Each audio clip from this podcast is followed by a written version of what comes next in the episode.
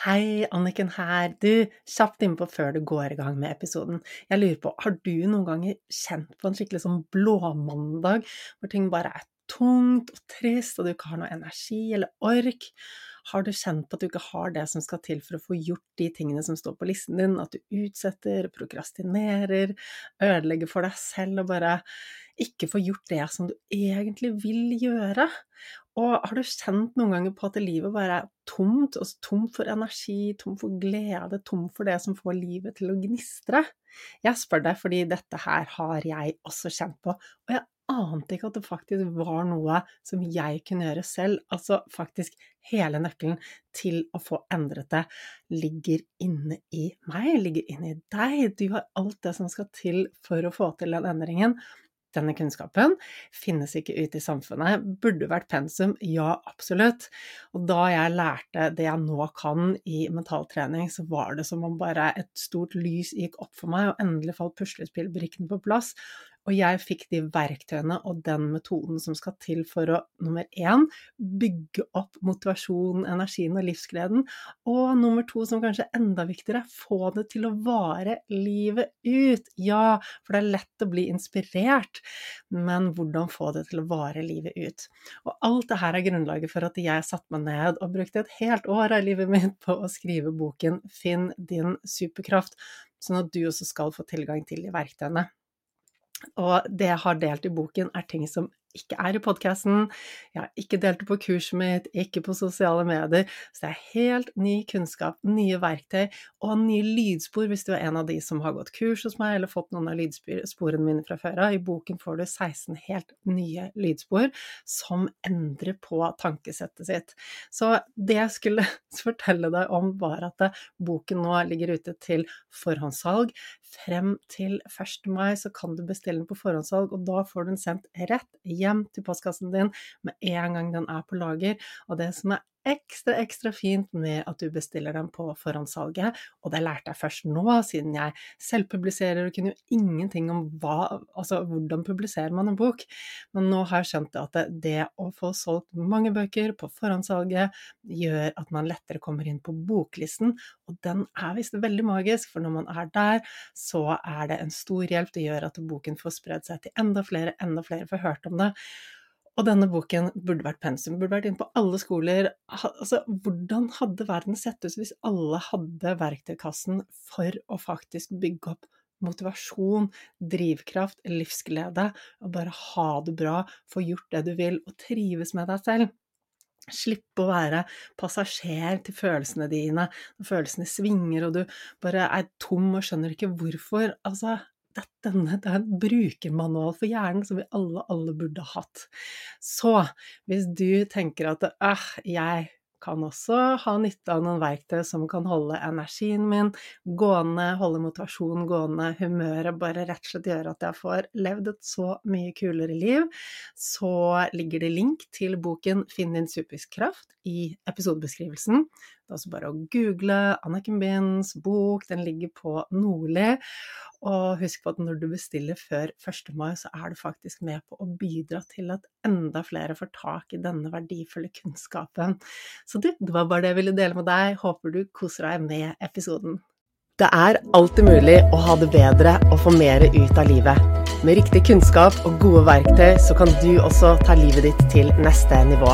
Level Up er podkasten for deg som vil ha mer glede, mer energi, mer overskudd, motivasjon og mening, og rett og slett bare ha et bedre liv.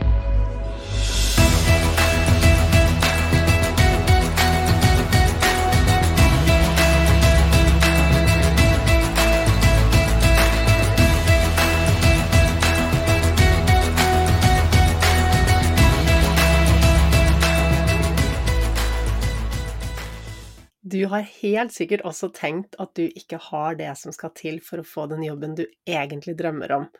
En eller annen gang i livet ditt har du tenkt at du er for liten, du er for stor, du har eh, feil kjønn, etnisitet, feil bakgrunn, at du rett og slett ikke er like god og like bra som de andre. Tro meg, jeg har vært der, jeg har tenkt det samme, og dette her er helt normalt. Men du, hva er det som egentlig kreves for å få den jobben du drømmer om, og hva er det som egentlig kreves for å gå inn i en lederrolle? I denne episoden så skal du få være flue på veggen når jeg coacher Helene Gjørum, som drømmer om å innta en lederrolle, men som ikke helt tenker at det er noe for henne. Så det er bare å kose deg, for her er det så mye læring som er nyttig for absolutt alle, enten du drømmer om å gå inn i lederrolle, eller om du bare drømmer om å få til noe mer i livet ditt. For som vanlig så er det tankene som holder oss igjen. Velkommen til eh, Level Up, eh, Helene. Utrolig koselig at du vil være med. Tusen takk for at jeg får være med det er jo Jeg elsker de episodene hvor jeg kan eh, coache, og eh, hvor, eh, hvor jeg har gjester som, som, deler erfaringer, deler tanker, og hvor vi kan komme frem til ting. Og jeg tror også at lytterne syns det er gøy å få være litt flue på veggen i disse coachingtimene. Mm, ja, absolutt. Jeg, jeg, har vært en sånn lytter selv, jeg. Så nei, det er kjempegøy å få lov å være med. Um, og jeg tror jeg, jeg tror jeg, kommer til å lytte på denne episoden her også. Herlig. ja. ja. det er faktisk nyttig for deg, fordi at det, eh, det er jo sånn at uh, vi klarer jo ikke å få med oss all informasjon. Så selv når vi sitter her og snakker sammen en time, så vil det jo være en del ting som du ikke husker like godt. Så for deg å kunne gå tilbake og lytte til det i ettertid, det vil være ja, veldig verdifullt. Mm. Ja, det kan jeg tenke meg. Men du Helene, vi har jo vært i kontakt sammen en, en, nesten et halvt år siden. Vi var i kontakt først, tror jeg. Og um, det var i forbindelse med å ha coachingsamtaler på podkasten. Mm. Og så var det selvfølelse du hadde lyst til å jobbe med. Mm. Uh, og jeg uh, har jo kommet uh, til en, en, Jeg har innsett at jeg coacher ikke på selvfølelse fordi det er en stor prosess. Mm alle trenger det, tror jeg. Eh, og det er altså hensikten eh, Grunnen til at jeg lagde det online-kurset jeg har nå for å bygge selvfølelse, var det at det var så mange som trengte det, og jeg så at jeg kan ikke sitte på én-til-én-samtale med alle og gå gjennom de samme tingene. Mm. Så, så, det jeg anbefalte deg, var jo å ta kurset, og så kunne vi etter hvert da snakkes etter hvert, hvor mm. du da har fått utviklet deg mer, kjenne mer, og det er mye lettere da å jobbe ja, mer spesifikt når vi har uh, fått gått gjennom denne utviklingen. Så det er jo mm. det som har skjedd siden sist. Så jeg er jo utrolig nysgjerrig på hvilken utvikling du har hatt, hva du har erfart uh, det siste halve året. For du har jo da begynt på kurset mitt, og mm. du er ikke helt ferdig. Kurset er ikke ferdig, så du er jo et eller annet sted i, i den prosessen nå. Mm. Ja, jeg vil absolutt si at jeg er ganske midt i prosessen og ikke ikke i mål, eh, men veldig komfortabel med det. Um, men nei, jeg tok kontakt med deg for et halvt år siden, eh, og på det tidspunktet så hadde jeg nettopp blitt eh, tobarnsmamma. Og jeg tror det var gjennom svangerskapet faktisk at jeg begynte å forstå at jeg er ikke glad i meg selv. Jeg hadde veldig mye dårlig samvittighet fordi jeg var, så, jeg var så, dårlig. Jeg var dårlig i svangerskapet, klarte ikke å jobbe ordentlig. Hadde veldig mye dårlig samvittighet. Eh, og tenkte at ja, men det er vel sånn det Sånn skal det jo bare være. Vi skal jo gå og ha dårlig samvittighet. For jeg innså at dette fungerer ikke, fordi den dårlige samvittigheten gikk over i en barseldepresjon da sønnen min ble født. Og jeg innså at det her, det, det, går ikke å ha det sånn når du skal også ha ansvar for to små. Så det var inngangen, eh, og det var litt der jeg var da jeg tok kontakt med deg. At jeg, jeg innså at jeg er ikke glad nok. Eller jeg er ikke glad i meg selv i det hele tatt. Um, og det har jeg lyst til å gjøre noe med. Jeg har lyst til å gjøre noe med det for min egen del, og også selvsagt for barna mine. Uh, man får litt andre prioriteringer når man får uh, barn. Uh, og da du sa nei, men et kurs er nok det mest fornuftige stedet å starte, så tenkte jeg bare ja, det skal jeg gjøre. Det her er en investering jeg har lyst til å ta. Uh, og jeg stoler på deg. Jeg hadde hørt på alle podkastepisodene dine fram til da, og stolte absolutt på din vurdering der. Og det var helt riktig. Uh, så nå har jeg jo gått på dette kurset siden uh, ja, i to og en halv måned. Um, og det har åpnet så mange områder, egentlig, av hjernen som jeg ikke har vært inni før. Uh, jeg hadde jo veldig troa på det. Uh, så jeg, jeg, var veldig forberedt på at nå skal endringer skje. Nå skal jeg bli kjent med nye områder av meg selv. men det å erfare det når det skjer, det å stå i situasjoner som du har stått i tidligere, og taklet på én måte, og så plutselig takler du på en annen, mye bedre måte. Å gjøre de erfaringene der har vært um, uh, helt, helt uh, revolusjonerende i eget liv. Uh, så ja, jeg begynte jo på svaret mitt med å si at jeg er jo ikke i mål, jeg er fortsatt i prosessen. og det er ikke mange dagene siden jeg hadde noen skikkelig dårlige dager. Men jeg var varm med meg selv da de dagene sto på. Eh, det ville jeg ikke vært før. Jeg tillot meg selv å ha dårlige dager. Mm. Eh, og den gamle meg ville tenkt at ah, jeg er ikke klar for noen coachingsamtale i dag. Jeg eh, er jo så langt tilbake og ikke moden for dette i det hele tatt. Men uh, i stedet for å tenke det, så tenkte jeg ja, men jeg har fortsatt kommet kjempelangt. Og jeg er også klar for denne samtalen og det vi skal snakke om her. Uh, som igjen var nok en sånn revolusjonerende eh, episode i mitt liv etter dette kurset. Ah, det er jo Altså, jeg blir så glad når jeg hører det, fordi det er jo akkurat det det handler om. ikke sant? Du sier at eh, ja, ja du er i prosessen, og, og det er jo sånn Vi kommer alltid til å være i prosessen. Um, og jeg vet jo at uh, Og jeg var jo sånn før også, jeg tenkte liksom at ok, det er enten eller. Enten så er det dårlig, eller så er det bra. Uh, så når jeg et mål, og så er alt bra etter jeg når det målet. Men det vi egentlig ser, er at vi kommer jo aldri i mål. Vi er jo i en prosess hele tiden. Mm. Men alle de små seirene som vi tar da, langs den prosessen, det er de som egentlig gir mening. Mm. Og når vi blir glad i prosessen og skjønner at ok, det er ikke målet som er viktig, men det er veien mot målet som er viktig, da, er, da faller veldig mye på plass. Um, jeg syns det er så gøy å høre det. Og det du sier om at ja, du har dårlige dager, og det kommer du til å ha for resten av livet ditt. Det, det, er helt umulig at vi, eh, at vi lever på en måte, på en måte hvor, eh, hvor, alt bare er fryd og gammen og lykkerus og gode dager. Det eksisterer ikke. Vi skal ha de gode dagene, men forskjellen nå, som jeg opplever at du sier, da, er at eh, ja, du trenger ikke å, å bli trukket enda lenger ned og være der nede lenge, at du klarer å se at ok, det er helt normalt å ha en dårlig dag, at du kan være raus med deg selv. Og også snakke konstruktivt til deg selv, sånn at du kommer deg videre. Og det er helt fantastisk. Mm, ja. ja. men det er virkelig helt fantastisk. Um, det har vært en uh, kjempereise. Uh, både uh, tiden før jeg tok kontakt med deg, igjen, podkastene dine betød veldig mye. Eh, i den perioden der. Eh, men også spesielt etter å ha begynt eh, kurset. Og det er kjempegøy, og jeg er takknemlig for at jeg har oppdaget dette, rett og slett. Det kommer jeg til å ha med, ha med meg mye framover. Det er godt å høre. Jeg er veldig glad du, du, hoppet i det og ble med på reisen. Og, ja, det er så gøy å se på både deg og de andre sine fremskritt og lyspæreøyeblikk og alle, all utviklingen som dere tar, det er, ja, det er, det som gir mening for meg. Ja. Mm. Så ja. Så nå, du, nå, er du i prosessen, og den kommer du til å være i eh, eh, for alltid, resten av livet ditt. Og mm. selv om du vil ha dårlige dager, så er det, etter at du har lært de tingene du har lært nå, så er det ikke noe vei tilbake. Er du enig? Jeg er helt enig. Absolutt helt enig.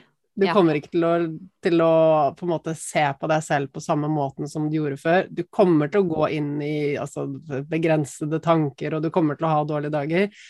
Men du, du, kommer ikke til å gå tilbake til sånn det var før, fordi at du har åpnet så mange nye dører i hjernen din at veien går bare fremover. Ja, og det er, det er nettopp uh, derfor jeg også føler meg så trygg på at jeg kan tenke enda litt større, tillate meg selv å ønske meg enda mer i livet. Ikke fordi jeg ser på meg selv som at jeg er i mål, for jeg, eh, jeg kan fortsatt ha dager hvor jeg eh, kunne vært mer glad i meg selv enn det jeg er. Men, men, ja, det er som du sier, jeg er så trygg på at jeg går ikke helt tilbake til start. og jeg har kommet dit at da kan jeg få lov å, å tenke enda litt lenger fram. Eh, som var eh, Ja, samtalen vår har jo endret seg litt siden vi tok kontakt i juni. Og eh, nå har jeg lyst til å tenke større. Ja, det er så gøy å høre, for da vi snakket sammen i juni, så handlet det om å bli glad i deg selv, og du hadde jo vært gjennom barseldepresjon.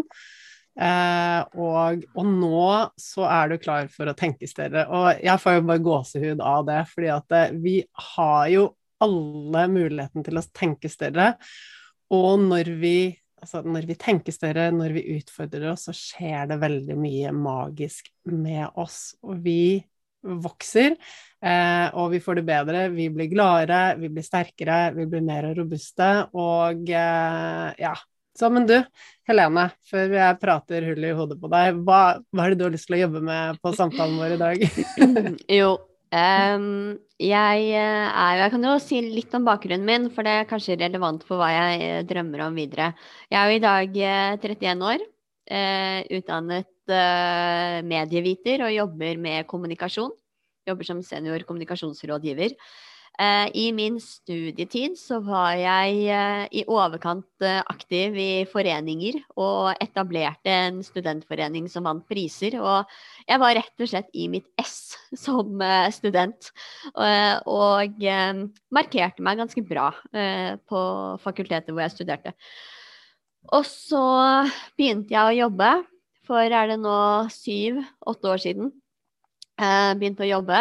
og fikk meg vel kanskje en liten knekk, fordi uh, jeg uh, begynte i større grad å sammenligne meg med andre. Plutselig så var jeg jo i miljøer uh, hvor det var mange andre som hadde jobbet så mye lenger enn meg, var så mye mer erfaringsrike, hadde mer pondus. og så tror jeg det over årene har bare ført til flere og flere sånne knekker i den derre selvtilliten jeg hadde den gang. Eh, og jeg leverer fortsatt bra på jobb, men det er sånn at jeg eh, eh, siste halvåret egentlig har sagt at jeg har levert bra til tross for hvordan jeg har vært eh, mot meg selv, ikke eh, på grunn av den jeg er. Um, og um, Men så er det jo den delen av meg som Jeg vet hva jeg fikk til den gangen i studietiden. Og jeg vet at jeg, jeg, hadde det så gøy da. Jeg var virkelig mitt ess. Jeg hadde det så, så, gøy med å bygge, med å ta plass, med å lede andre studenter i forening. At jeg tenkte den gang at det her har jeg lyst til å gjøre mer av. Jeg har, jeg har lyst til å bli leder en dag. Og så har jeg de siste årene tenkt nei, det kan jeg jo ikke bli. Um, og eh, kan jo legge til at jeg jobber jo i dag i, innen teknologi i et børsnotert selskap. Eh, hvor det er eh, hierarkier. Eh, det er til tider kanskje litt spisse albuer, selv om selskapet jeg jobber i er helt fantastisk og vi er gode med hverandre. Men, men det er jo liksom miljøer som ikke ligner helt eh, studentmiljøet. Men jeg har jo fortsatt alle de kvalitetene jeg hadde den gang. Det er bare at jeg, jeg, jeg klarer ikke å ta de i bruk lenger, fordi jeg uh, har mistet litt, uh, litt, selvtilliten, og da kombinert med at jeg uh, spesielt tidligere hadde en lav selvfølelse. ja, ikke, ikke får tatt ut det potensialet, og derfor ja, og da blir det litt Fordi man ikke får tatt det ut, så går man inn i en sånn negativ tankeloop. hvor man fortsetter å tenke at nei, men jeg får jo ikke tatt det ut, så jeg er jo ikke noe jeg kommer ikke til å klare dette. Altså det, er, det er eh, rett og slett mistet en selvtillit som jeg hadde. Eh, og så har jeg nå siste tiden gjennom kurset begynt å åpne døra igjen til den drømmen om at jeg hadde hatt det kjempegøy med å lede. Eh, og jeg tror jeg ville vært veldig god til det. Um, og så er det Vi mailet jo før dette, men da jeg skrev jo i mailen at uh, det henger jo sammen med sånne kanskje banale ting som at jeg er bare 1,58 cm høy. Jeg er blond. Jeg har en lys stemme. Uh, og, og, sånne ting har gjort at uh, jeg har, har, liksom tenkt at nei, men jeg ingen, ingen vil jo Uh, følge meg uh, hvis jeg skulle blitt leder. Og i tillegg, pga. lav selvfølelse, pga. en tanke om at jeg ikke er verdt noe i meg selv, så har jeg også blitt veldig konfliktsky. enda mer enn hva jeg var før. Bli, har bare blitt mer og mer konfliktsky fordi jeg ikke har stolt på min egen eh, At min vurdering har vært verdt nok eh, til å, å, ta plass med det. Um, ja. Så det er eh, eh nå, men jeg er klar. Jeg er klar for å legge bort de tankene. Eh, jobbe de tankene til et annet sted. Og finne tilbake til den selvtilliten jeg hadde. Eh, for det er jo Det krever jo litt å bli leder. Og jeg skal ikke nødvendigvis si toppleder, det er ikke sikkert jeg har så Men, men bare det å, å, drømme om å bli kommunikasjonsdirektør en dag. Mm. Uh, og, og både gjøre jobben som trengs, Eh, for all del. Men den er jeg egentlig trygg på at jeg får til. Eh, jeg må bare løse opp noen andre tanker i hodet. Eh, ja. Og det er jo altså det er spennende at du sier, fordi du sier at du, du kan gjøre jobben, og, og det går greit, men, men, det du sier, er jo at det er, det er tankesettet ditt som holder deg tilbake. Det det, er det du tenker om deg selv. Så selvfølelsen, det handler jo om det vi tenker og tror om oss selv. Og nå er du kjempegodt i gang med å snu på alt dette, men det er klart at det er en prosess, og det tar tid. Eh, og allerede på de to månedene du har holdt på med kurset, så har, du, har det skjedd så mye at du faktisk er der i dag hvor du ja, kjenner at det, du er klar for å jobbe fremover, ikke bare for å liksom holde hodet over vannet, men du er klar for å sikte, sikte fremover. Så jeg tror også i de fleste eh, tilfellene når vi vil oppnå et eller annet, hva det nå er, så er det egentlig ikke på en måte skillsene, evnene eller arbeidsinnsatsen det står på, det er de tankene som ligger bak. Og som du har lært på kurset, så er det tankene som styrer all handlingen vår. Helt ubevisst, men det ligger alltid en tanke i bunn som skaper en eller annen følelse, og vi styrer etter følelser. Mm. Så alle de tankene som du beskriver at du har om deg selv, de, de sånn som du sier, det de blir en sånn negativ tankeloop der hvor du tenker at du ikke har det som skal til, eh, og så blir det forsterket i det du gjør, at du, du, holder igjen, og så blir det forsterket, da ser du ja, men jeg har ikke det som skal til, ikke sant. Så det blir en sånn negativ spiral som vi ikke kommer ut av med mindre vi rett og slett snur på de tingene vi sier til oss selv. Så hva er det du tenker at du vil sitte igjen med etter vi har snakket sammen i dag, Helene? Nei, det er um, uh, Det som hadde vært til stor hjelp, tror jeg, er noen uh, mekanismer eller noen, noen, måter å tenke annerledes på når uh,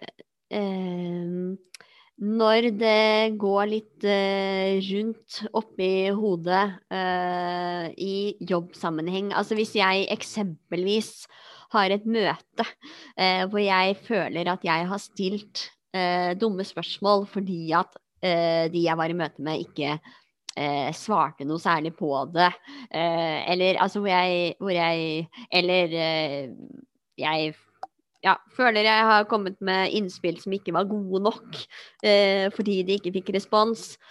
Eh, jeg har blitt bedre på det å, å, ikke gå i kjelleren av det, men, men, det å virkelig snu det til noe som eh, gjør at jeg tenker at ja, men jeg, jeg, kan, forts jeg kan, fortsatt eh, være en som folk vil uh, lytte til.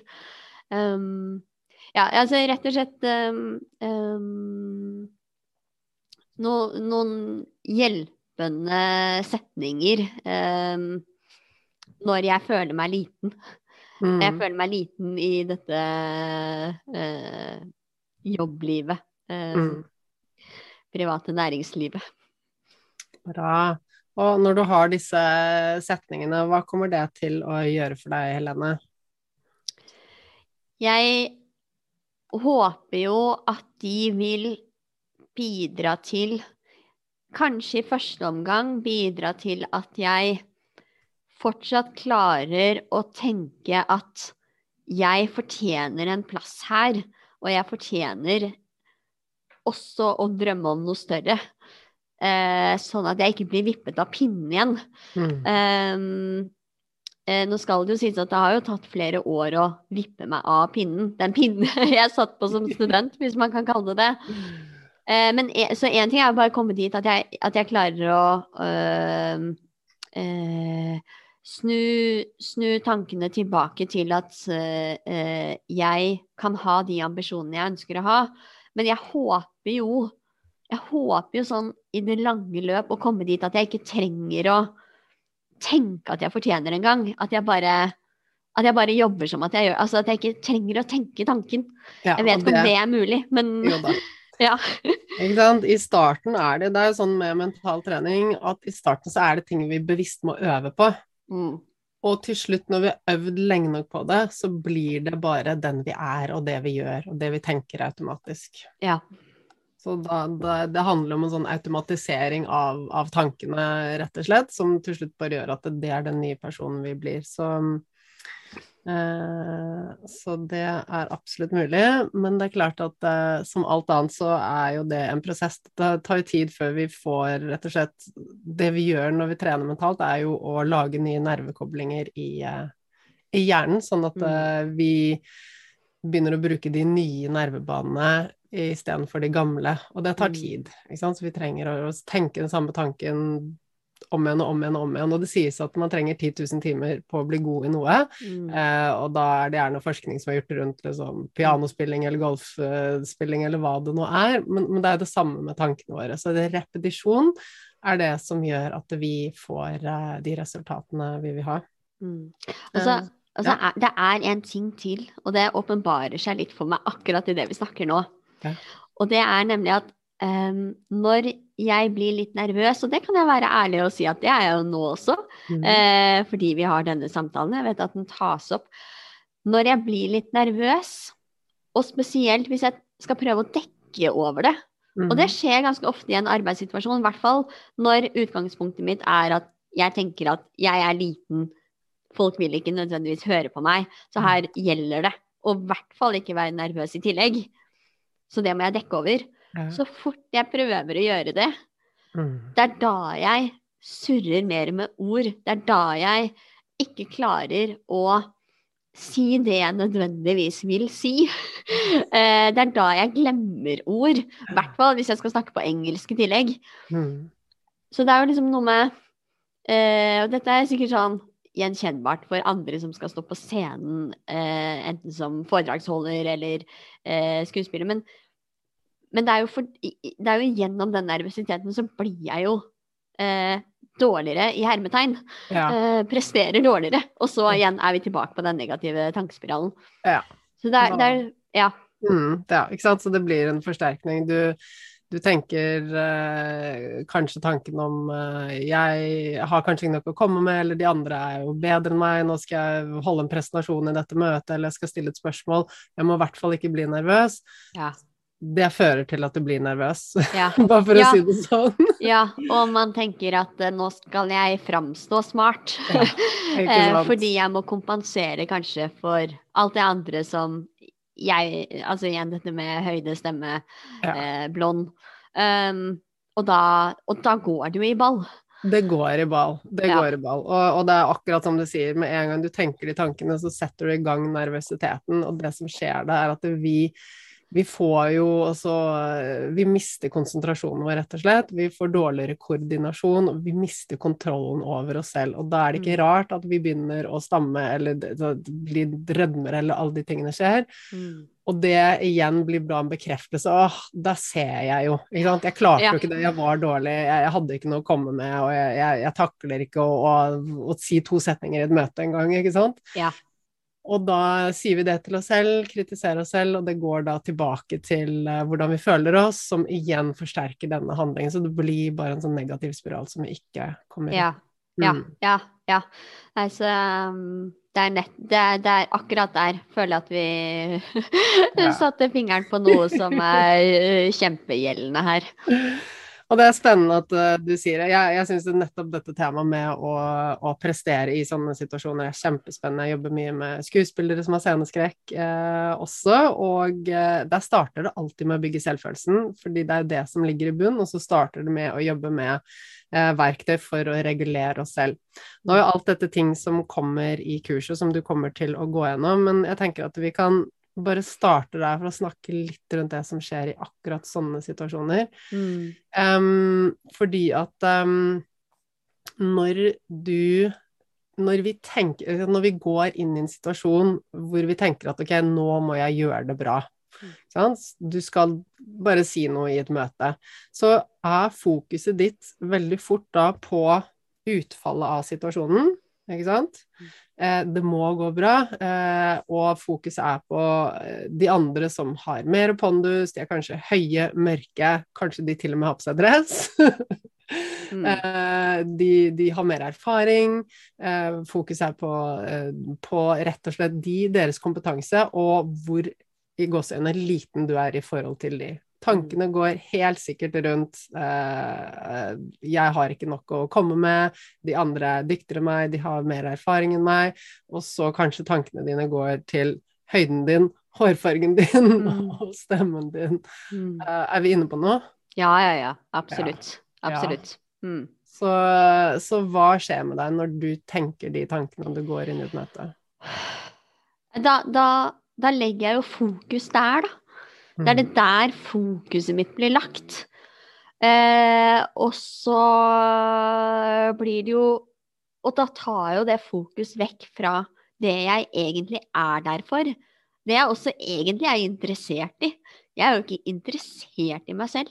Jeg er jo interessert i det jeg skal snakke om i møtet.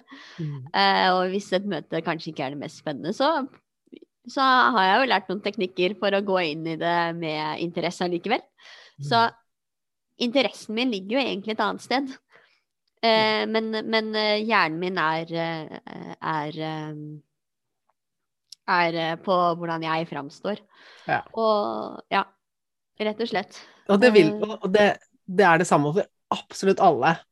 Med mindre vi er bare helt rå på mindset og har lært disse tingene, så går vi inn i en situasjon og, og tenker etter ok, hva, hva er det som kan gå galt, eller hva hvis det går galt? Vi tenke på hvor mye som eh, står på spill da, hvis ting ikke går sånn som vi vil at det skal gå. Dette går jo tilbake til selvfølelsen, frykten for å, å miste tilhørighet. Alt handler om det samme, at vi, vi, trenger denne tilhørigheten fra flokken hvor vi trenger anerkjennelsen. Mm. Uh, og med en gang det er en fare for at vi kan miste den, så er det så mye som står på spill. Og dette er jo, ser vi jo hos absolutt alle. Det fins mange barn som er helt uh, som ikke har liksom skjønt det og som er helt frie for det og bare reiser seg opp foran andre og synger, eller drar av seg buksen midt i butikken og tenker ikke noe på det.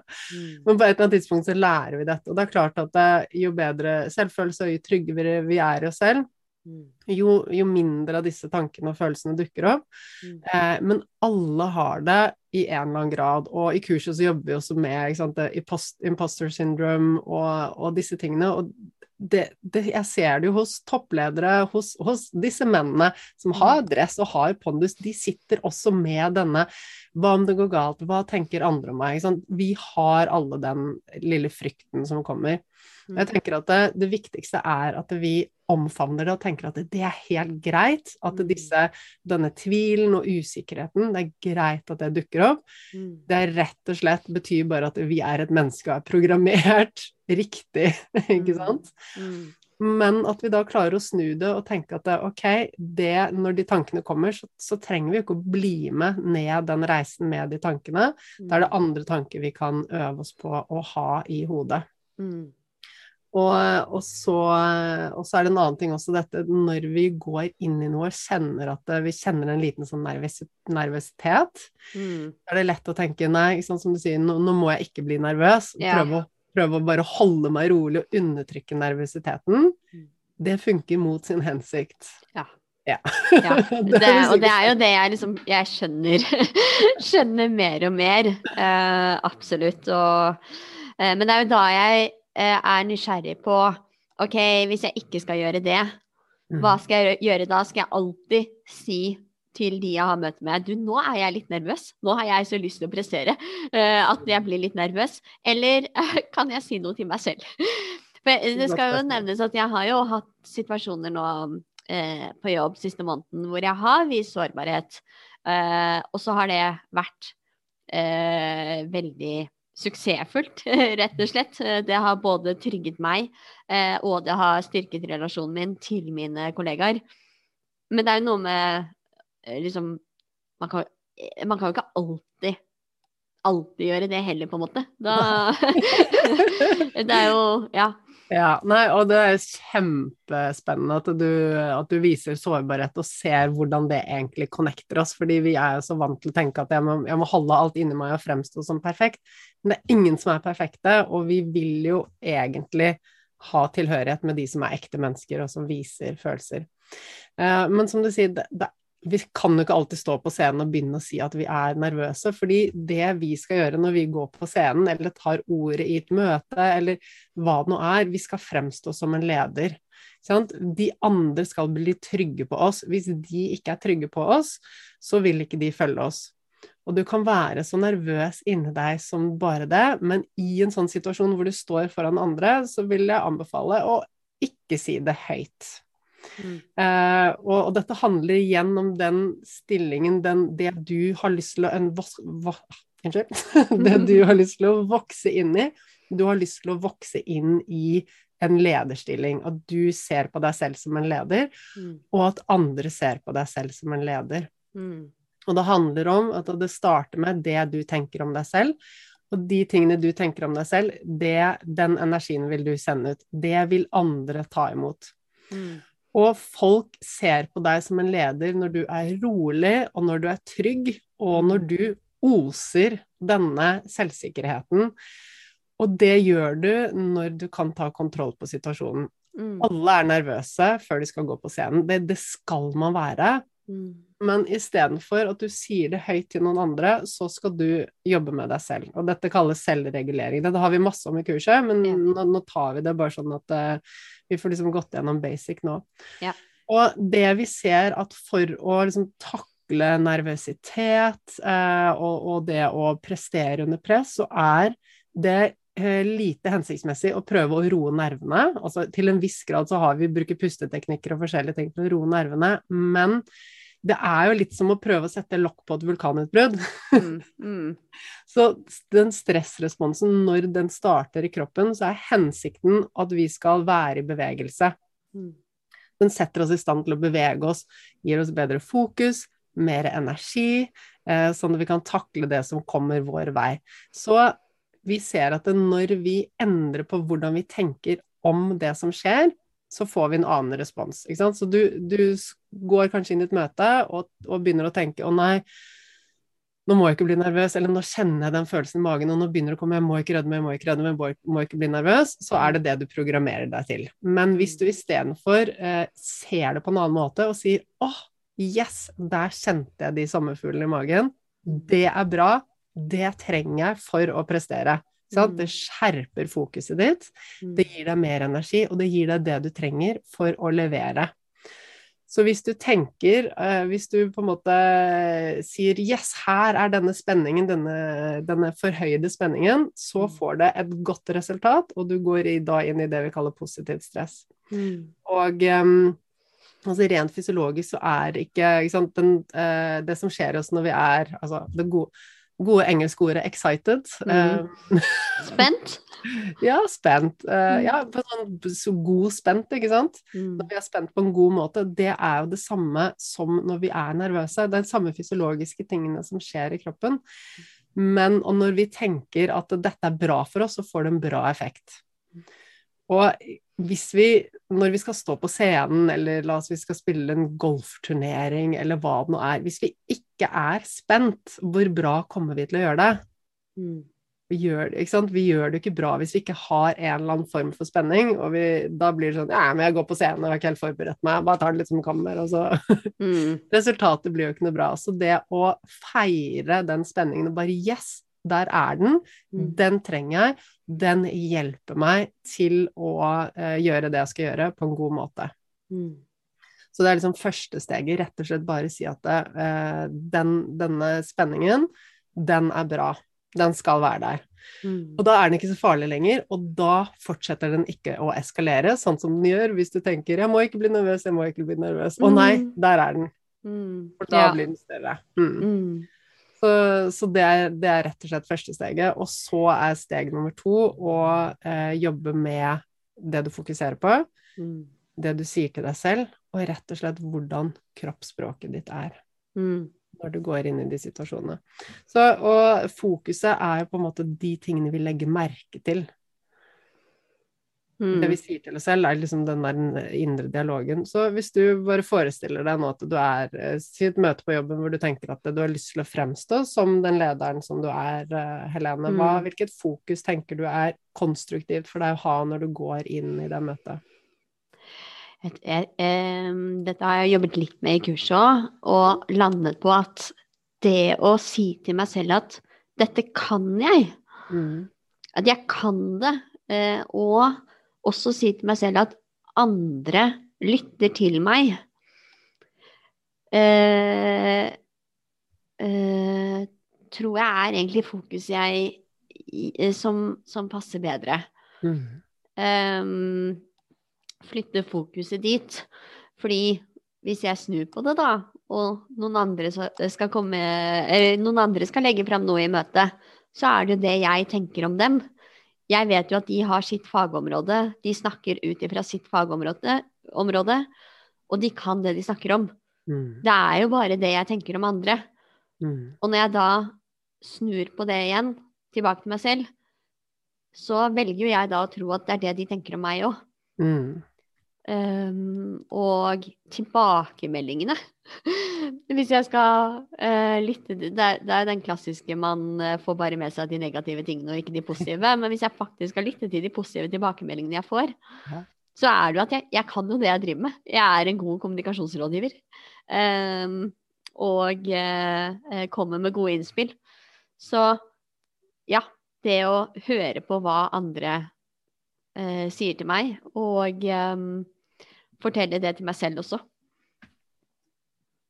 Veldig bra. Så da er fokuset ditt på det du egentlig kan. Og vi kan jo, det kan jo hende at vi går inn i et møte og føler at det, Eller vi går inn i et møte og vet at vi har ikke forberedt oss godt nok. Og da er det lov å tenke at eh, Altså, vi, vi, kan på en måte ikke forvente at vi er flinkere enn det vi har gjort en innsats, gjort oss fortjent til å være, da. Ikke sant? Mm. Og vi vet jo om vi har gjort eh, en innsats, om vi har forberedt oss, om vi kan faget vårt, det vet vi. Nå har vi en sånn at vi kan alltid bli bedre, og vi, kan, vi skulle jo kanskje kunnet mye mer, men hvis vi sjekker inn med oss selv, så vet vi jo om hva vi kan forvente av oss selv, ikke sant?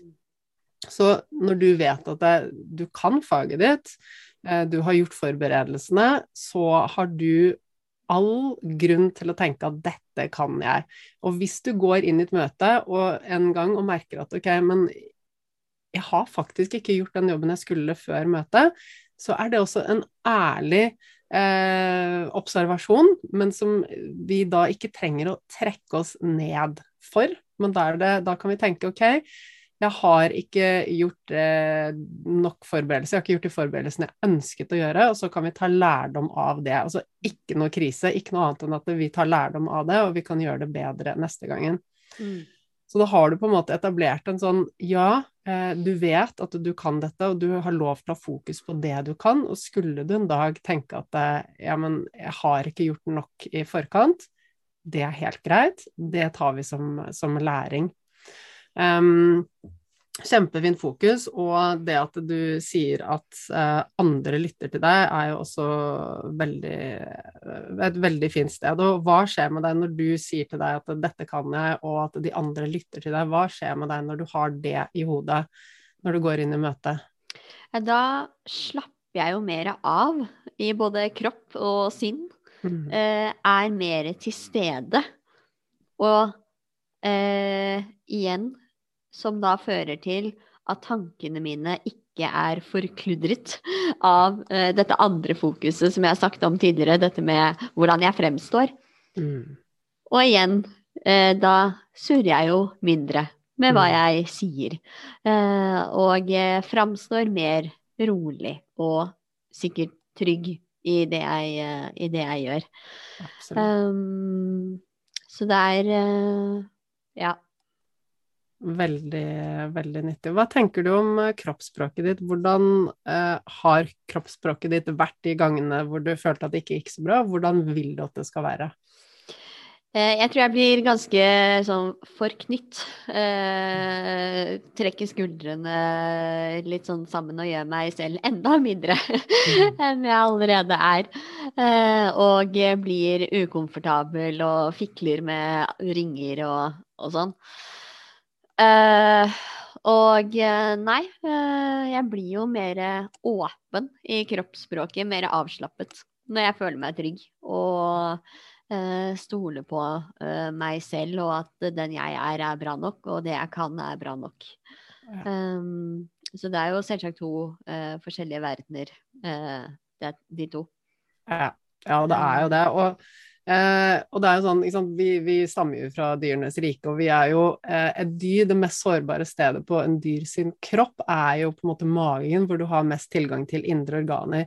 Så når vi er redde, så vil vi bli mer sant? Skuldrene kommer frem, vi, vi, vi automatisk beskytter da disse mageregionen vår og brystet. Så, og det sender jo signaler til hjernen igjen at eh, ok, nå er det fare på ferde, jeg er redd, eh, jeg må beskytte meg. Så når vi, som du sier, da det, inntar det åpne kroppsspråket, får skuldrene tilbake, brystet frem, puster dypt og rolig med magen, så sender du også signaler til hjernen om at jeg er trygg. Mm. Og da vil hjernen å, tenke ok, du er trygg, og så opprettholder det den tilstanden. At jeg er mm. trygg, og jeg er rolig, jeg har kontroll. og ja. Men eh, eh, litt tilbake til det du sa i stad med eh, eh dette scenario én. Nå klemte jeg litt formulering, hvis du får unnskylde det. Men, det går bra. Eh, men, men eh, du snakket om det med å gå på scenen og holde foredrag mm. som litt det samme som når du skal være i et møte og, og prate. Og så eh, for min del så er det to veldig forskjellige ting.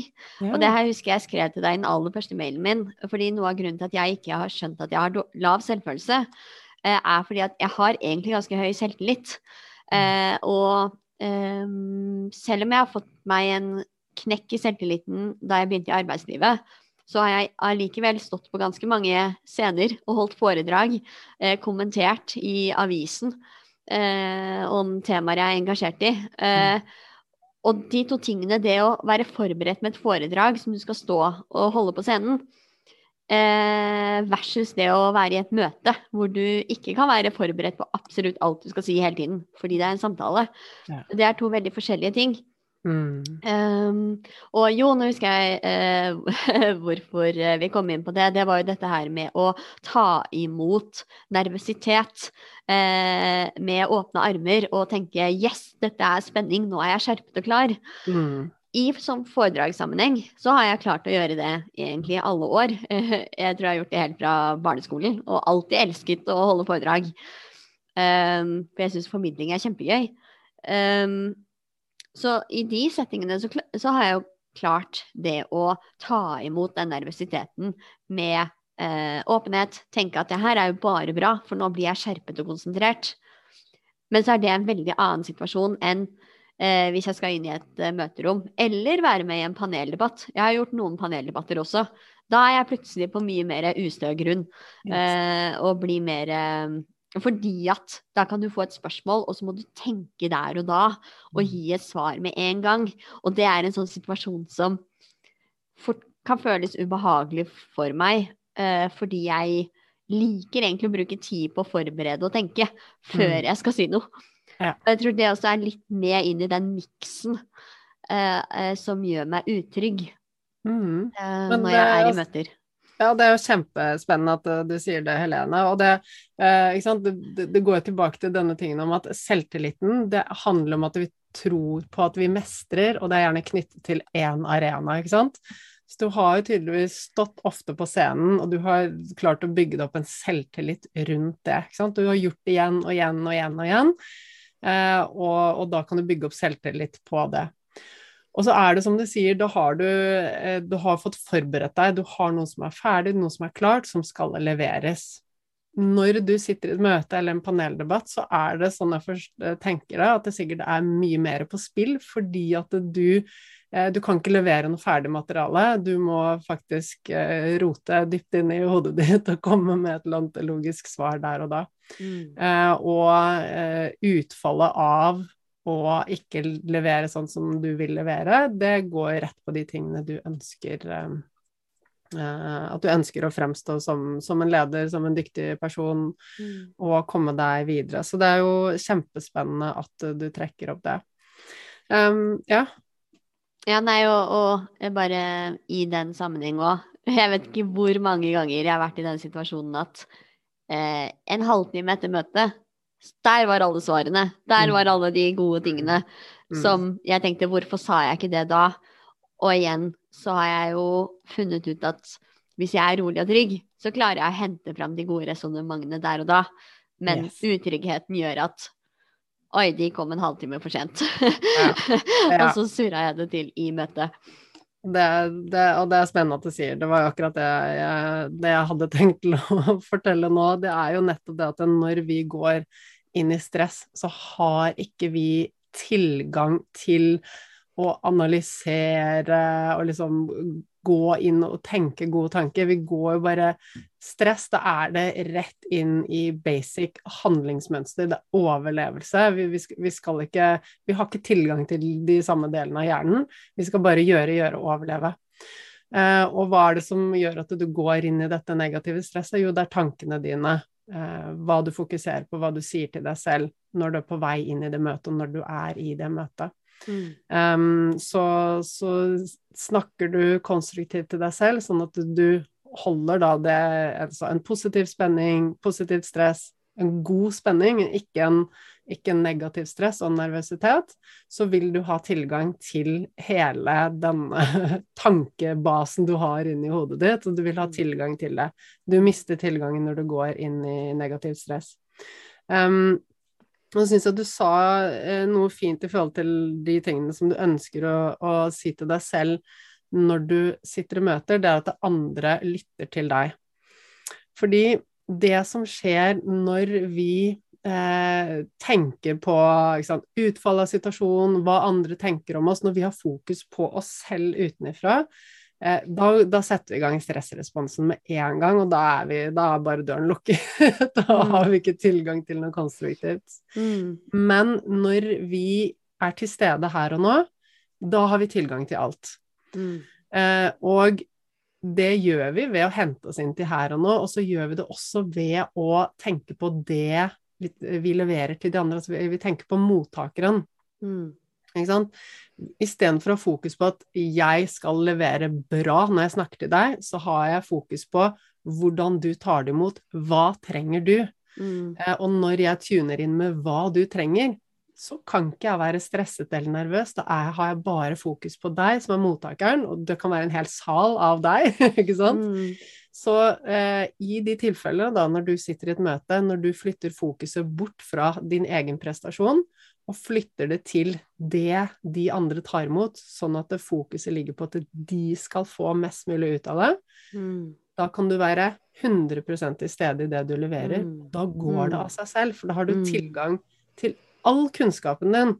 Eh, du har tilgang til å, å, analysere og tenke konstruktivt, og du har tilgang til alt det eh, fordi du er i ro. Du går på en måte i noe sånt flyt. Eh, altså, du er jo ikke rolig sånn som du er når du er i en avspenning, men du går inn i 100 fokus. Med en gang tanken vandrer til Men og nå sa jeg noe, det var kanskje ikke så lurt, jeg sa, eller hva tenkte de om det? Da er du ute av den flyten. Da, ja. da bygger du opp den negative, eh, negative, stresset og nervøsiteten. De tankene vil komme, og vår jobb da i de situasjonene er å bare altså, stoppe de med en gang. Jeg liker Jeg vet ikke om du har sett på Harry Potter, men eh, barna mine vi har hørt på masse Harry Potter-lydbøker. Mm. og de, når de får en uh, en eller annen sånn, hva heter det, eh, en eller annen cast på seg. Hva, hva heter det på norsk? Eh, ja. Ja. Når en eller annen slemming slenger ut en forbannelse, så stikker de ut eh, Altså Harry Potter og, og vennene hans stikker ut tryllestaven og sier 'parero'. Mm. Mm. Og det er rett og slett bare å stoppe den, fordi Mm. eh, som jeg ofte sier, at det, altså disse, alle disse negative tankene og sånn, de, de, de skal vi Vi skal ikke legge lokk på de skyve de bort, sånn i det vanlige. Eh, men i en situasjon der du skal prestere, så skal du Mm. absolutt skyve det bort. Mm. Mm. Fordi vi dukker opp. Fordi du er menneske. Tvilen dukker opp, og den der ja, men hva tenker de om meg, og, og hva, hva skjer, hva, ikke sant? Konsekvensen av at det ikke gikk så bra på møtet. Alle de tankene, de dukker opp, men din Mm. oppgave er å slenge ut tryllestaven og bare Mm. si parero, og Mm. holde fokuset der du vil ha det. Mm. Og når du har det 100% til stede-fokuset, fokusere på mottakeren istedenfor deg selv, Mm. har du tilgang til alt. Det her er kjempeinteressant, eh, Anniken, fordi eh, gjennom, gjennom kurset så har jeg også lært dette med å ja, omfavne eh, de følelsene og tankene som dukker opp, og si ja, men der er de, det er greit. Eh, og det har jeg jo forsøkt å gjøre i jobbsammenheng nå. Eh, men jeg har ikke prøvd dette ennå, som egentlig er det motsatte. Mm. Så nå merker jeg jo at jeg blir litt sånn gira. og Bare sånn, Mm. kan vi få et møte hvor jeg kan prøve dette? um, og se hvordan det er. For jeg, uh, jeg uh, stoler på deg når du sier at dette er måten å gjøre det på, så nå er jeg bare ivrig på å prøve det. Ja, dette er noen av mine favorittemaer, det å prestere under press. Og det, det er rett og slett uh, altså den, den, all, den fysiske reaksjonen i kroppen din totalforvandles ut ifra hva du tenker om situasjonen, og hva du har fokus på. Mm.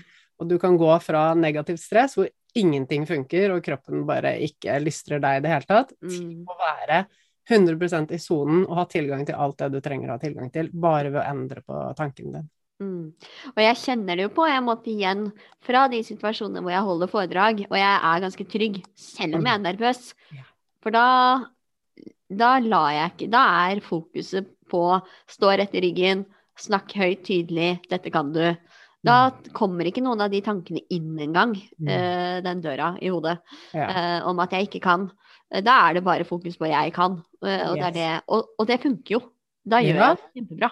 Så Det det. det gir veldig mening når du sier det, og det er en helt annen situasjon når du skal prestere i eksempelvis et møte. Eh, Mm, det er det, og det er jo, blir jo mye mer personlig. Du føler at det er, det er mye mer av, av, deg. eh, At det står og faller på deg. Når du står på scenen, kanskje du til og med har fått eh, noen grafer og ting du skal fra en eller annen sjef som du bare skal legge frem, som kanskje ikke er ditt, men når du sitter i et møte eller en paneldebatt og på en måte skal hente noe fra ditt indre, Mm. Så er det deg og din person eh, som du skal eh, levere. Så, Mm. mm, så absolutt forståelse for at det, det har eh, vært en vanskeligere nett å snu for deg, men du har erfaringen med at du, du vet egentlig hvordan du gjør det her. Du trenger bare øve deg i de settingene, Mm. bruke de samme teknikkene og jobbe med denne selvreguleringen. Og dette har vi masse om i kurs også, så du får, eh, får godt eh, med det der. Mm. Men, men dette er jo på en måte Ok, det er det du gjør i situasjonen for å komme deg gjennom en situasjon og levere bra. Men det, det starter jo også med de tankene vi har på morgenen når vi står opp. Det starter med det vi tenker om oss selv, og, og rett og slett um, Ja.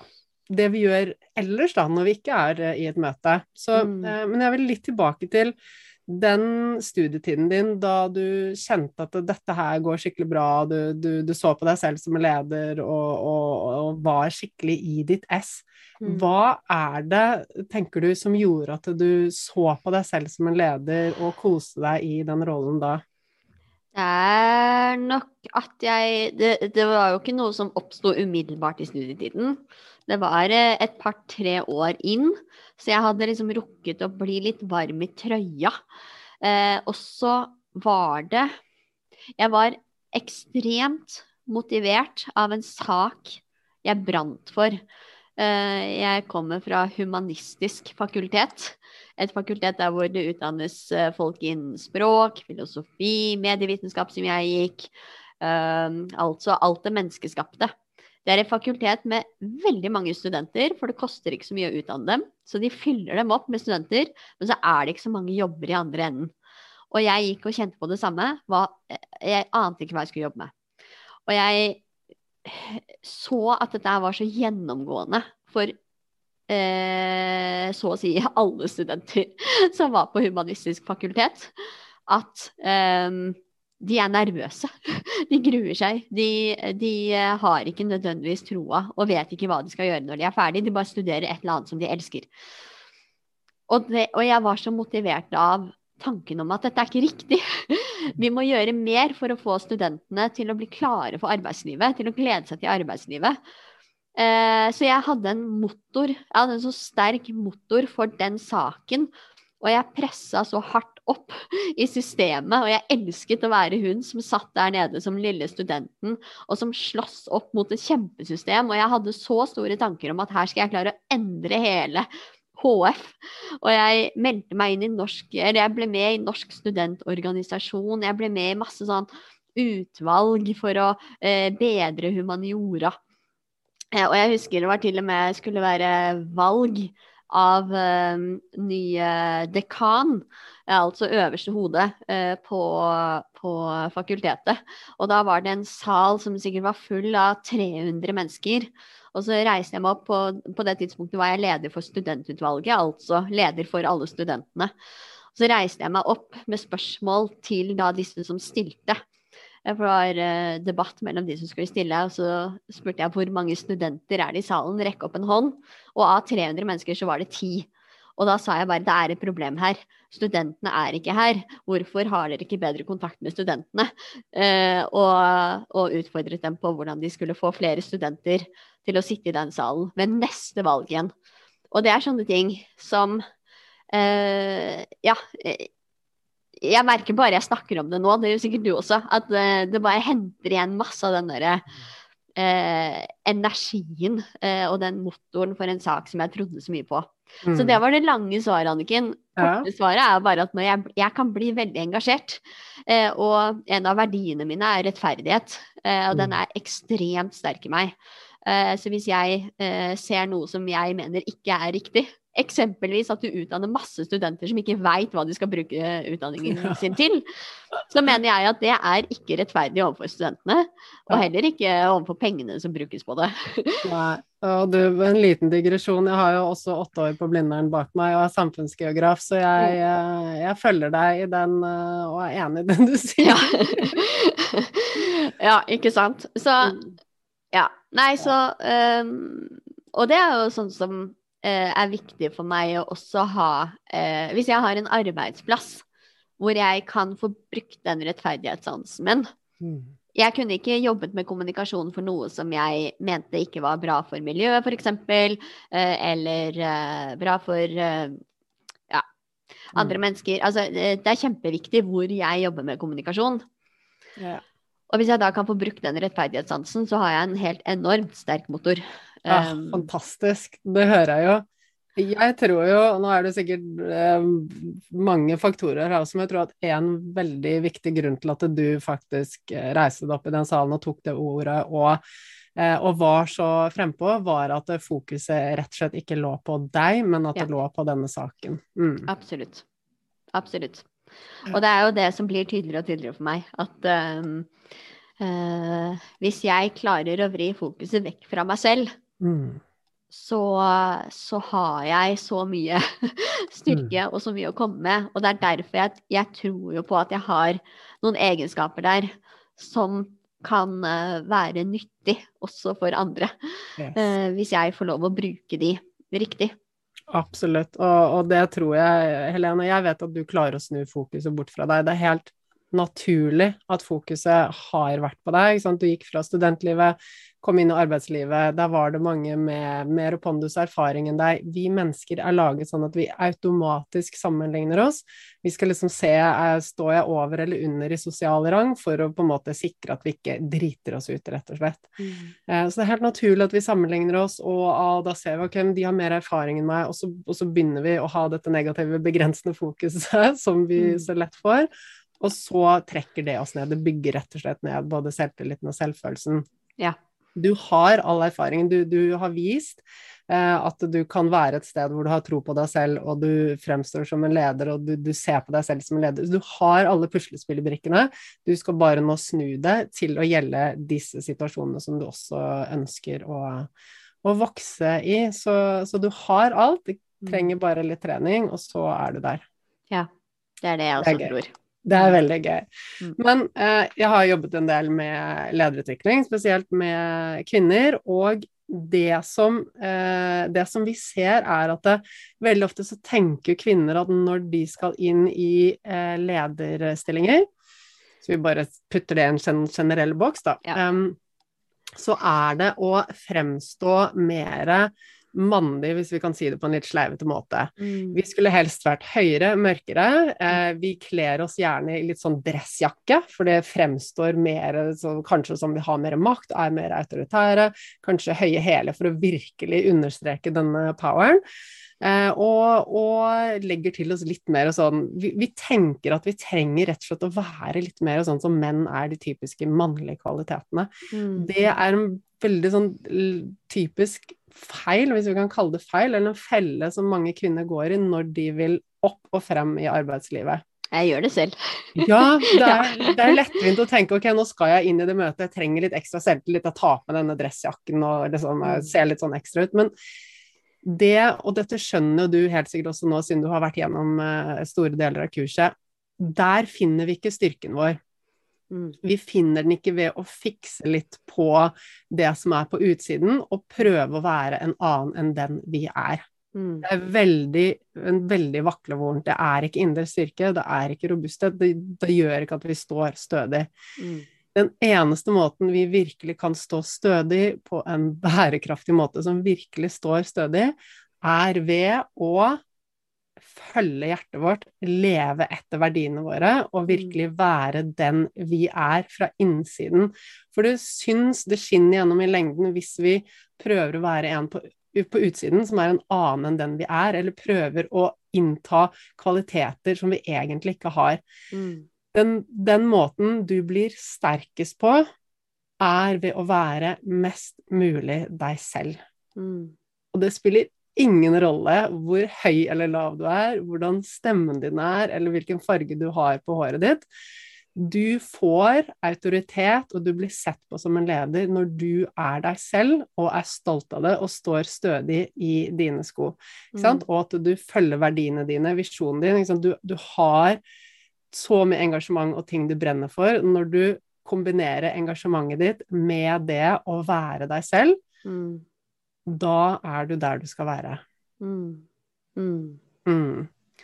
Og så handler det i stor grad, eller i aller høyeste grad, om hvilken merkelapp du setter på deg selv. For den merkelappen du setter på deg selv, den kommuniserer du utad.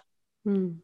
Det du tenker om deg selv, det du tenker og sier om deg selv, det mm. kommuniserer du utad. Så hvis din merkelapp er jeg er for lav, jeg er for blond og jeg har for lys stemme, Mm. Eh, jeg er ikke en leder, så mm. er det det du kommuniserer ubevisst utad. Vi, vi, vi, er jo Vi kommer fra dyrenes rike, og før vi kunne snakke, så var det jo ikke sant? Vi, vi styrte etter følelser, vi kjenner energien, vi tar imot energien til de rundt oss. Mm. Så kroppsspråket vårt, det kommuniserer mye mer enn de ordene vi faktisk sier.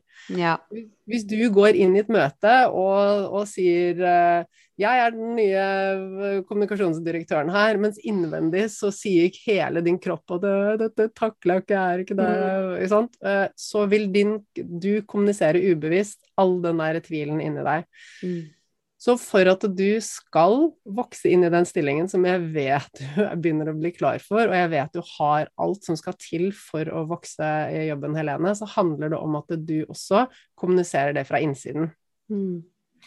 Uh, og det handler om hvilken merkelapp du setter på deg selv. Så hvis vi skal da trekke det tilbake til det, hvilken merkelapp tenker du at du har lyst til å sette på deg selv for at du skal kunne fremstå som den personen som du er? Um, og da er det jo en merkelapp Det første jeg tenkte var sånn, ja, det er en merkelapp Jeg kan ha en merkelapp som jeg har for meg selv, og en som er utad, og så var det er jo det det stikk motsatte det jeg egentlig skal. Det skal være én merkelapp på begge. um, Og det er jo Jeg er jo litt tilbake på den at dette kan jeg. Men så prøver jeg også å se litt til verdiene mine. Eh, det er jo flere, men eh, de som eh, på en måte ligger på topp, som er blant annet rettferdighet, men også balanse. og det er vanskelig å svare sånn med en gang, altså, Anniken. Ja. Hvis du skal, hva er det du har Det som har gjort at du har tvilt på deg selv og gjort deg nervøs i disse møtene og sånn. Hvis jeg sier setningen 'jeg er', hva er det som har fulgt etter de ordene i, i de møtene som har vært hvor du har kjent deg liten? Jeg er liten. Ja, ikke sant? altså, jeg er liten. Eh, jeg er usikker. Mm. Uh, eller uh, mer bestemt, jeg er usikker på om jeg klarer å levere. For jeg er jo ikke nødvendigvis usikker på at jeg kan. Um, og jeg fortjener ikke å være mm. her. Mm. Så da må det vel være, hvis jeg heller kan snu på det, da, mm.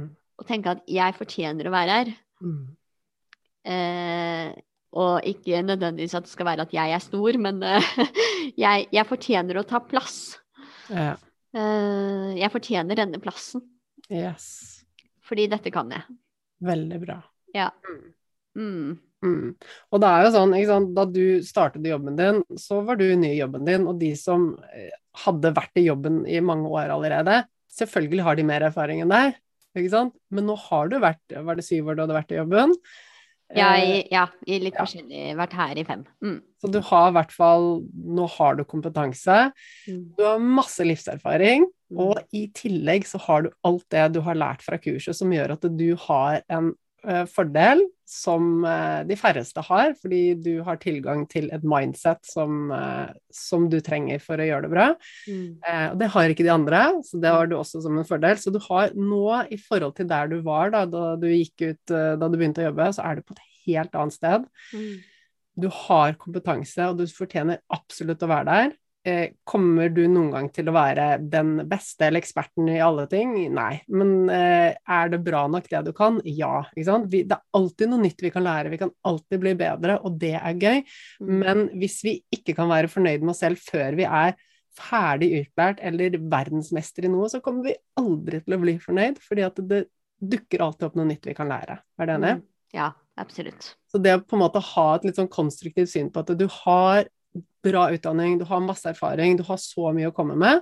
Eh, og kanskje det viktigste, kvaliteten, tenker jeg, som man ser etter eh, når man ansetter, eller når du skal ha folk inn i en ny stilling, lederstilling, er rett og slett det er eh, ikke nødvendigvis at man kan så mye, men at man er lærevillig.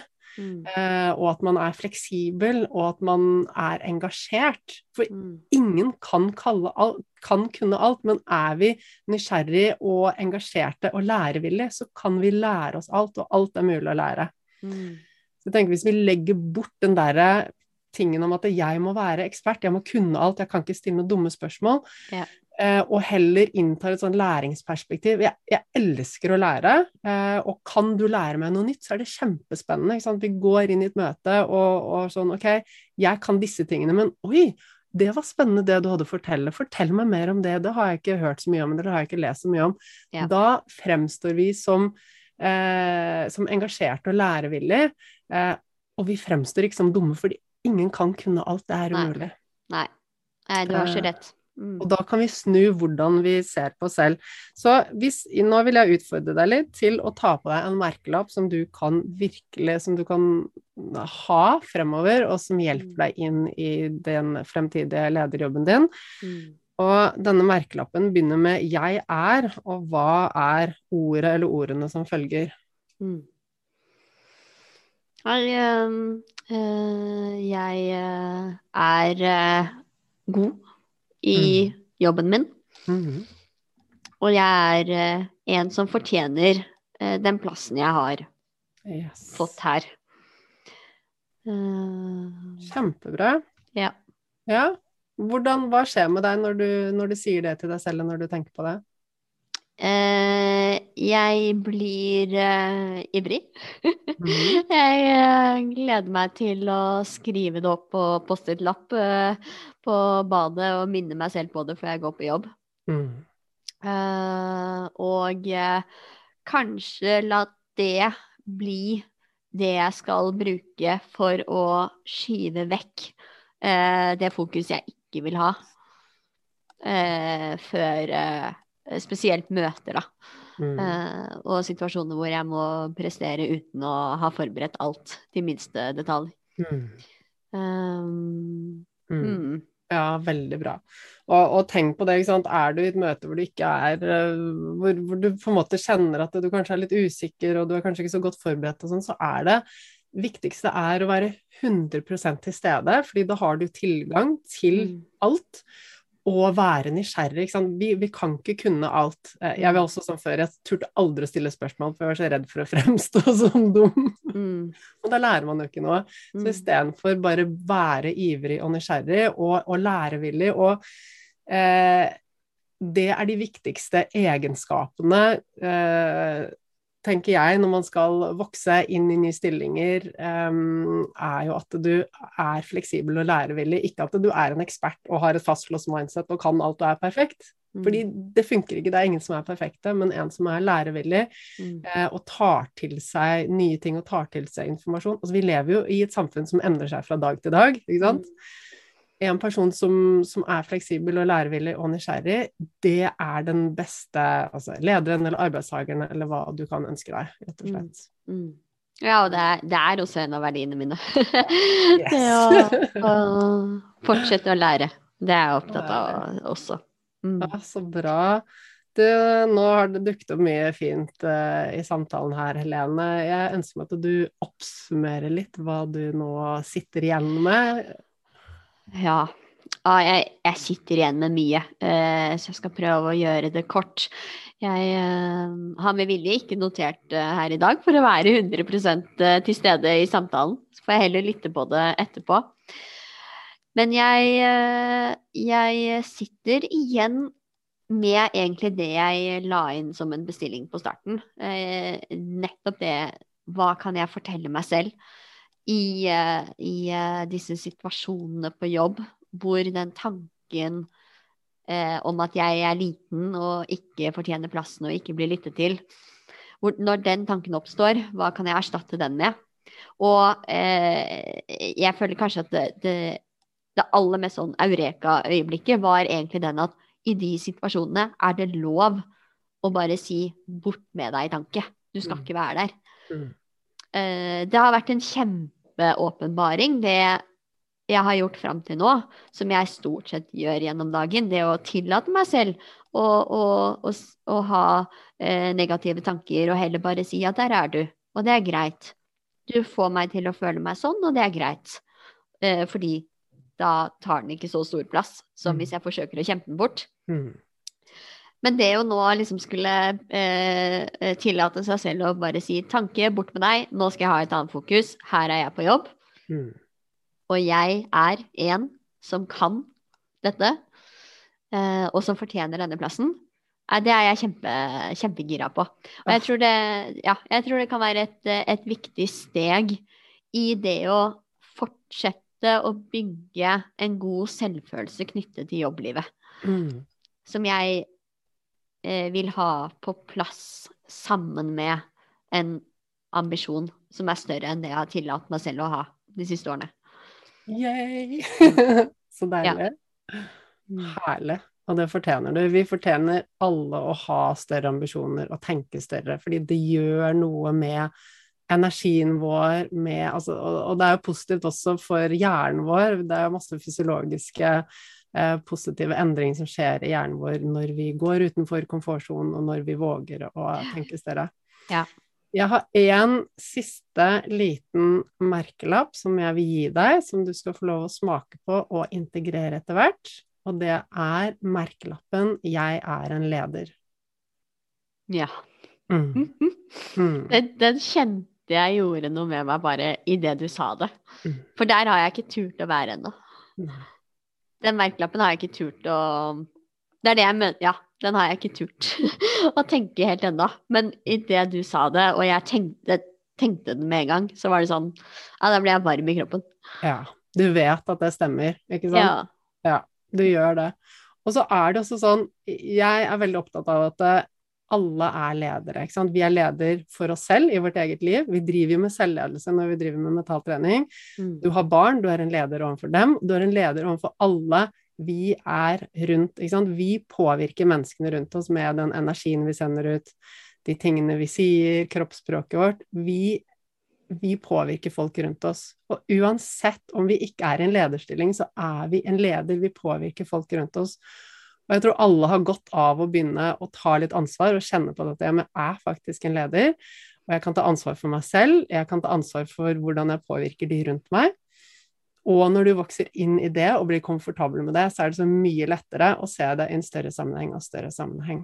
Mm. Men for at du virkelig skal uh, gå inn i den uh, jobben, den fremtiden som du drømmer om, Mm. så er det den merkelappen som du bare skal begynne å integrere. Jo oftere du tenker det, jo mer sant blir det. Og til slutt så er det ikke noe du øver deg på, til slutt er det bare den du er. Mm. Og Ja, du har det i deg. Ja. Ja. Jeg ser og hører når jeg snakker med deg, at du har det i deg. Vi bare trenger å lokke det litt frem. Det har Mm. vært der før.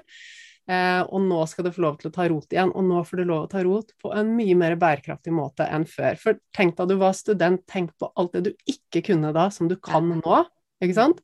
Så Mm. har all den erfaringen, både fra livet og fra jobben, mentaltrening, alle de tingene du har i bagasjen nå, Mm. og så hente tilbake den selvtilliten du hadde da du var student, bang, da er du der.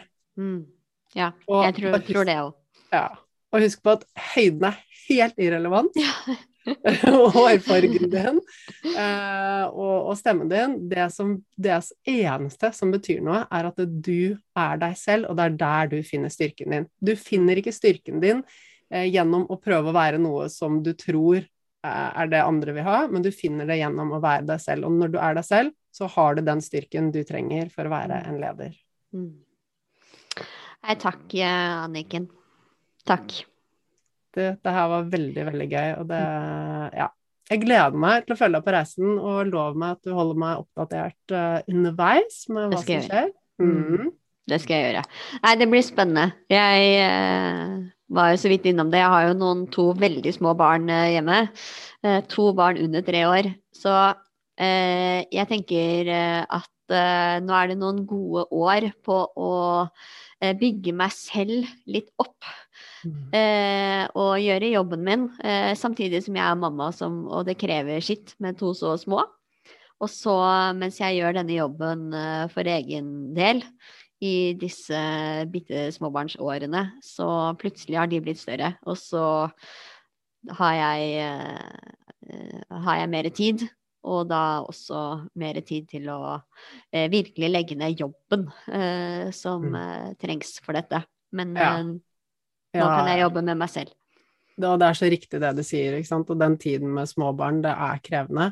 Mm. Eh, men det å bare begynne å legge puslespillbrikkene nå, og forberede deg, så du er klar når den dagen kommer hvor du ser at du har mer kapasitet. Ja.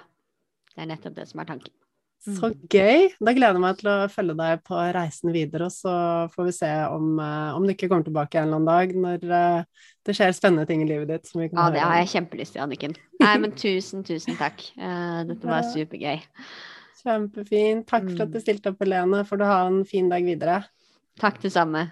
Jeg håper du sitter igjen med masse inspirasjon og input på hvordan du kan tenke, hvordan du kan utfordre dine egne tanker, og begynne å stille spørsmålstegn ved dem, fordi at eh, mesteparten av det du tenker og sier om deg selv, er ikke sant, og det holder deg bare igjen. Og det er ikke før du begynner å utfordre det og endre på det, at du kan få det sånn som du vil ha det.